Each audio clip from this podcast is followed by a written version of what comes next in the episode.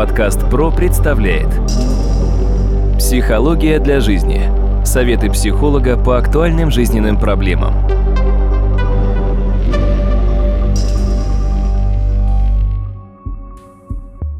Здравствуйте, дорогие друзья! В эфире очередной выпуск подкаста «Психология для жизни». У микрофона Сергей Чеботков и, как обычно, мой собеседник, кандидат психологических наук, доцент, профессор Дмитрий Смыслов. Дмитрий, здравствуйте. Здравствуйте, Сергей. В нашем прошлом подкасте мы начали разговор о такой важной теме, как посттравматический синдром.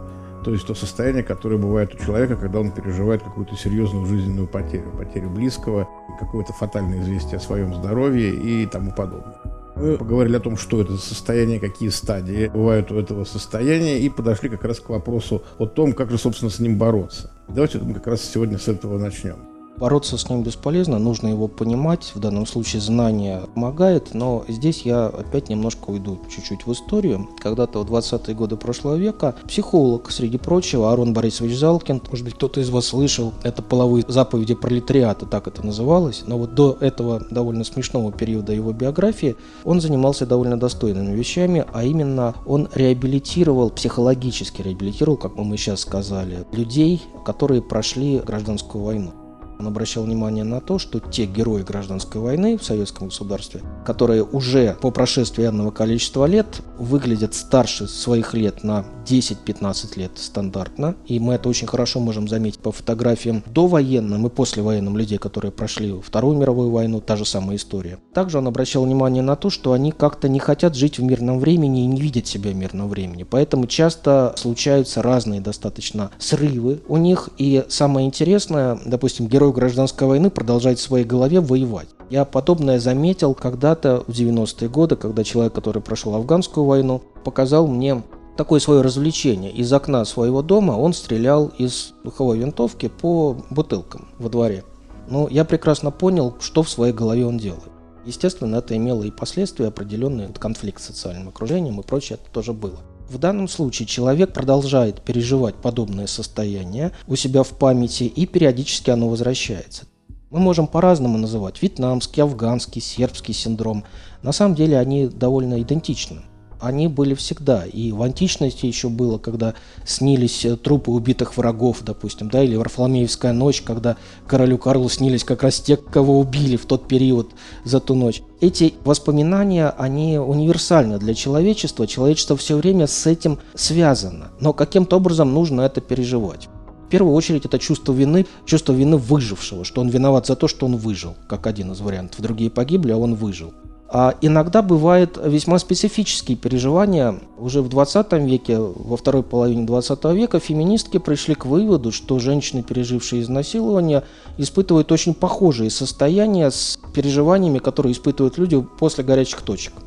Оказывается, это тоже похоже. Но сюда же относятся и переживания младенцев, которые лишаются родителей, или близких людей, маленькие дети, когда лишаются. Это тоже классические ПТСР. Это же касается и потери близких. Разные вариации могут быть, но самое главное то, что это сбивает человека с понимания своей жизни, с понимания цели своей жизни. И ключевым является следующее. Страх смерти, угроза смерти. Угроза чего-то, что происходит. А мы с вами живем в период, когда, ну, мы знаем, существует презумпция невиновности, да, в мире. Но на самом деле мы живем в мире, когда существует презумпция виновности. Что бы мы ни сделали, мы виноваты. Если мы еще чего-то не сделали, мы уже виноваты в том, что мы пока этого не сделали. Если внимательно посмотреть, это чувство вины давлеет. И необходимость что-то доказывать, необходимость что-то объяснять, это тоже ПТСР.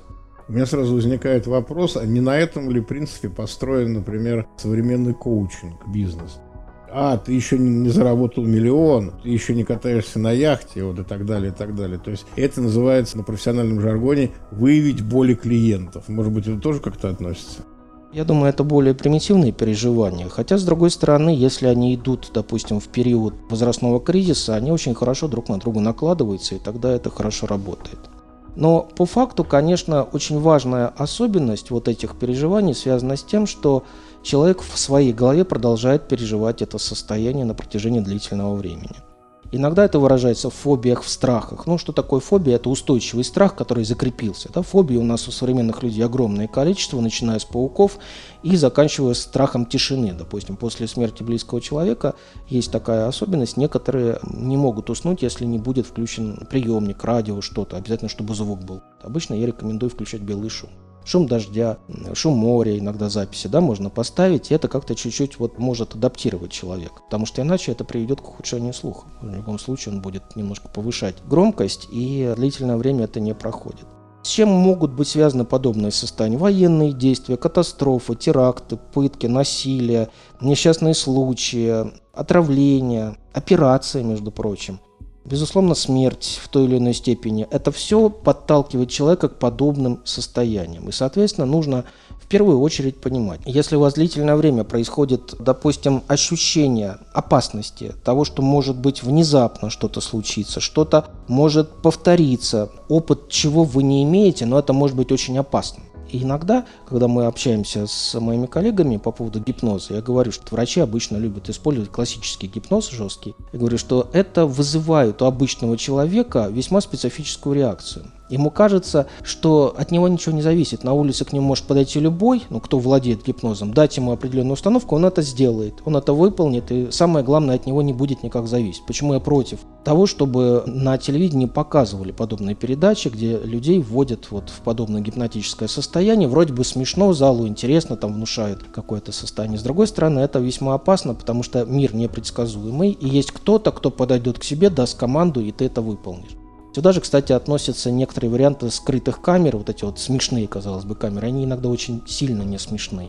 Допустим, та самая шутка с зеркалами в санитарной комнате, где вместо зеркал ставится стекло, а с другой стороны близняшки. Просто они друг друга дублируют. И когда человек приходит в санитарную комнату, моет руки, смотрит, что два человека отражаются в зеркале, а он не отражается. Это не смешно.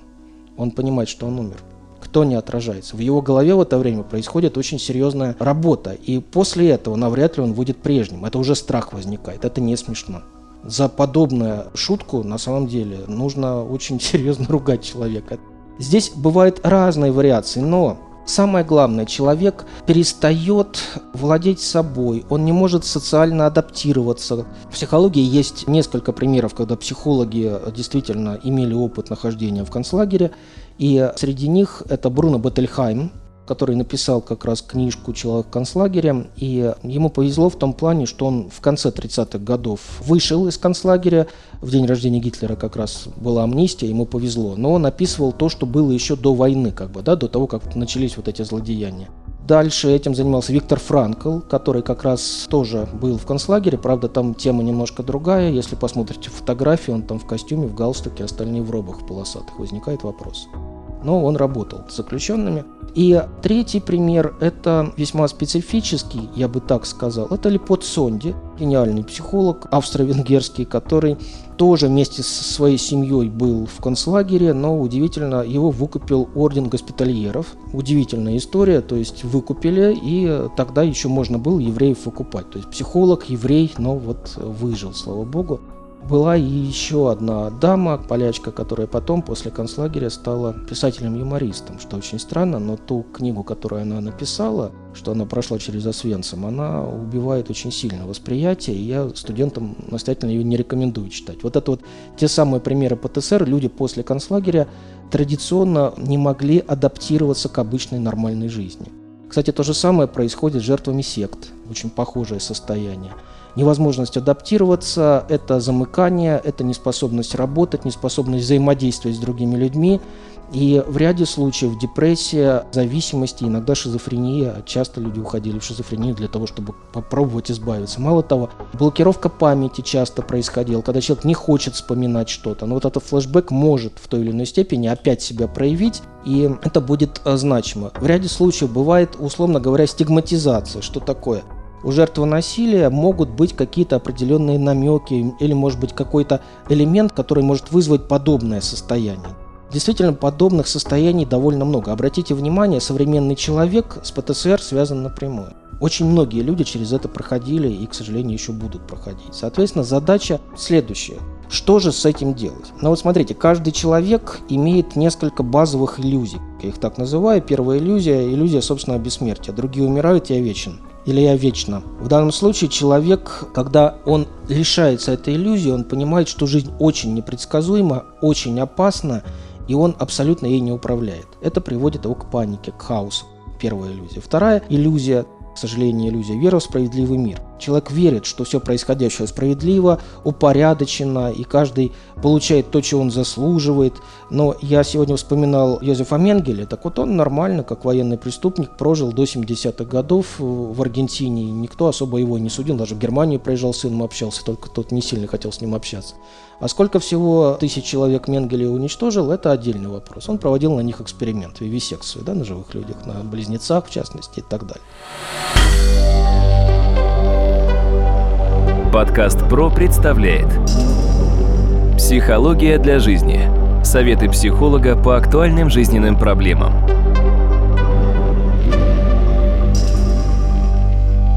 Справедливость, она весьма относительна. Иногда, когда человек сталкивается с тем, что справедливости в мире мало, или она немножко иная, это вызывает у него дополнительные вопросы и ломает его восприятие. Еще одна иллюзия. Иллюзия собственной непогрешимости. Обычно человек считает, что он поступает правильно, он поступает хорошо, но когда он переживает какую-то психологическую травму, он начинает понимать, что он теряет самоуважение, он начинает обвинять себя, он начинает обвинять других в том, что случилось. Поэтому это тоже специфическая иллюзия. Кстати, вы помните наверняка Медузу Гаргону. Так вот, история Медузы Гаргоны следующая. Один, условно говоря, бог домогался Медузы, а их было три сестры, он ее обесчестил в храме Артемида, и та на самом деле решила отомстить. Что она сделала с Медузой? Правильно, она превратила ее в страшное существо, глядя на которое люди превращались в камень. Получается, ее изнасиловали, но она виновата, а Бог здесь ни при чем, который это сделал. То есть вот такая вот история. Какие состояния часто бывают? Сильный страх, ситуация оцепенения, страх одиночества, опасения в отношении любых людей – опасения в отношении людей определенного пола, определенной национальности, опасения людей в форме, опасения людей в гражданской одежде. Разные вариации могут быть. Следующее – это отрицание. Отрицание того, что это случилось. Растерянность, когда человек, в принципе, не способен говорить, не способен двигаться, не способен объяснять происходящее. Есть такой термин алекситимия, когда человек толком не может объяснить, что с ним происходит. Он находится в некотором оцепенении, непонимании. Дальше, психологическая уязвимость, когда человек оказывается очень восприимчив к словам, к советам других людей. Он идет по улице, слышит, что кто-то не ему говорит, но он начинает реагировать так, как будто это говорят тому, и испытывает определенное эмоциональное состояние негативного плана. В ряде случаев бывает отвращение, стыд по отношению к себе. Ну, это чаще всего то, что связано с изнасилованием. Тошнота часто бывает, потеря аппетита. Они разные совершенно. И когда мы говорим о фазах ПТСР, то здесь можно выделить две фазы. Первая фаза – классические симптомы, вот, которые я сейчас описал. И вторая фаза, когда уже происходит фаза восстановления, когда человек постепенно восстанавливается, постепенно начинает принимать происходящее и менять свое мышление. Часто клиенты говорят, что есть такое правило, не можешь изменить ситуацию, измени отношение к этой ситуации. Глупость несусветная, потому что ну, вы можете изменить отношение к этой ситуации, но от мышления раба. В данном случае нужно научить себя понимать, что это проверка, это некоторый урок, который человек должен пройти. Нет ни одного урока, который человек был бы не в силах пройти. Некоторые из них слишком жестокие и сложные бывают, но они иногда нужны, они иногда целесообразны. Я всегда говорю о том, что если что-то дается человеку, то только потому, что он слишком ленив и прожорлив. Именно это переживание связано с тем, что от лени, то есть нужно стараться в определенной степени принять эту ситуацию, переработать ее, превратить себя в человека творческого. ПТСР имеет еще несколько весьма специфических особенностей. Первое – это генерализация страха, реакции страха, когда она усиливается. Второе – ситуации гнева, обратите внимание, да, сильное эмоциональное переживание. Или диссоциации. Что такое диссоциация? Когда человек уходит от понимания себя, от понимания своего тела. То есть он растворяется в некотором переживании или полностью уходит в себя, замыкается там.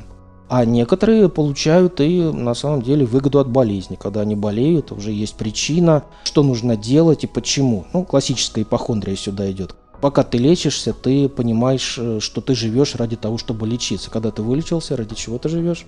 Непонятно, да?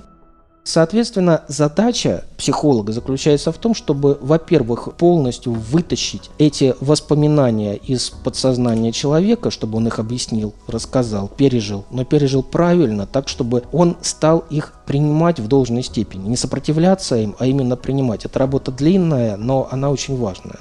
Иногда бывает довольно тяжелая. Здесь очень важно то, что человек должен пересмотреть свой прежний опыт, понять то, что с ним произошло. Это сложно, но это необходимо. Только тогда он сможет становиться более свободным от этих ситуаций это не убережет его от подобных встреч в дальнейшем, но самое главное, он сможет по-другому на это смотреть. Известно, люди, которые проходили очень сложные ситуации, становятся более добрыми в ряде случаев. Бывает по-разному, безусловно, но вот этот момент мы знаем, люди, которые проходили через э, горячие точки, никогда о них не говорят, никогда не вспоминают о них, да, и наоборот, люди вспоминают, как много подвигов они совершили, мы сразу делаем вывод какой. Скорее всего, он там весьма отдаленное отношение к этому имел. То же самое касается подобных состояний. То есть вот эти кризисные состояния помогают человеку найти в себе человеческое. Это очень важно помочь человеку, выстроить отношения с другими людьми, найти новые возможности для себя, найти возможность для духовного преображения, не обязательно религиозного, духовного, с точки зрения понимания себя в этом мире. И очень важный момент, который на самом деле у современного человека, ну я бы сказал, не сильно присутствует, это умение получать радость от жизни. Мы не умеем радоваться часто. То, что происходит, часто связано не с радостью, а со злорадством в ряде случаев, да, вот когда человек радуется, что у соседа все нехорошо, у него хорошо, это злорадство называется. А радость это немножко иное, то есть человеческое проявление. Ну и, разумеется, работа с вегетативной системой, работа с телом, которая тоже очень серьезно влияет на состояние человека и обоюдоострое, потому что когда человек обращается к врачу, он хочет избавиться от этого состояния, но он-то обращается симптоматикой телесного плана, а получается, что на самом деле природа немножко другая. И найти эту природу, источник этой природы, вот этот язык тела, в первую очередь это важно. Потому что врач, как когда-то Антон Павлович Чехов говорил, теперь я понял душу медицины. Душа медицины – это умение понимать пациента. А это отнюдь не лечить, вот как в поликлинике у нас за 15 минут, вот быстро прослушать, выписать рецепт и отправить в освоясь. Можно просто перекрестить или отпеть. Вот два варианта, еще быстрее будет. Но в данном случае невозможно за 15 минут с пациентом проработать. Это абсурдно. И это очевидно, на мой взгляд. Но по-другому наша система не может работать. Иногда, вот в некоторых странах, 5 минут дается. Я знаю, эти страны называть не буду. 5 минут на работу с пациентом. То есть увидел, поздоровался и попрощался. Дмитрий, в завершении нашего разговора вы как психолог какие советы можете дать человеку, который вот столкнулся с этой вот ситуацией, с посттравматическим стрессом? Что ему нужно сделать в первую очередь? Скажите. Первое, распознать это состояние, то есть это чаще всего психосоматические переживания, да, когда сбитый сон, когда отсутствие аппетита, когда депрессия, когда некоторые напряженные состояния с внешним миром. Но это нормально для кризисных периодов, возрастных кризисов, это типично, просто обычно одно на другое наслаивается, они рядом идут. Во-первых, распознать это состояние как ПТСР, но не нужно себе ставить диагнозов. Лучше обратиться к психотерапевту или к психологу с подобной проблематикой. Есть тесты, через которые можно как раз себя провести, посмотреть, насколько у вас это выражено, и начать вовремя работу. Если случается беда, если случается что-то, чем быстрее будет оказана психологическая помощь, тем лучше. На самом деле, здесь не нужно ожидать, что через месяц вы будете работать, или не надейтесь, что вы сами с этим справитесь самостоятельно человек э, не совсем может справиться в должной степени. А иногда это стоит слишком дорогого в его жизни и физического состояния, и психологического, иногда психического состояния, когда он сам пробует с этим справляться. То есть обязательно помощь специалиста здесь нужна. Это не реклама психологических услуг. Поэтому по возможности, во-первых, научиться распознавать у себя эту симптоматику, и во-вторых, начать ее прорабатывать либо с психотерапевтом, либо с психологом, а эта тематика как раз более экзистенциального плана. Экзистенс – это существование, то, ради чего человек приходит в этот мир. Ну, я думаю, что не каждый человек приходит сюда с функцией хомяка, поесть и умереть. Да? То есть чаще всего человек все-таки, имея разум, имея память, э, имея интеллект, создает. Человек-созидатель по своей природе. Часто.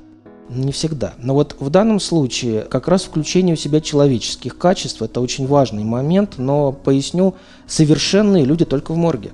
Когда у них нет проблем. Любой человек, пока он жив, он обязательно проходит через какие-то кризисные ситуации, сложные ситуации. Может быть, в этом есть какой-то особый плюс. И вот когда я разбираю, допустим, биографии известных ученых, и я люблю в лекциях об этом говорить, действительно я объясняю, что подтолкнуло человека к тому или иному открытию. Это важно, это существенно. Не было бы вот этого негативного опыта, не было бы открытия. У русских все в поговорках, не было бы счастья, да несчастье помогло.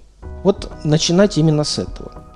Дмитрий, большое спасибо, дорогие друзья. Я хочу напомнить, что моим собеседником сегодня был кандидат психологических наук, доцент, профессор Дмитрий Смыслов. Вел уже подкаст Сергей Чеботков. Всего хорошего вам и до новых встреч.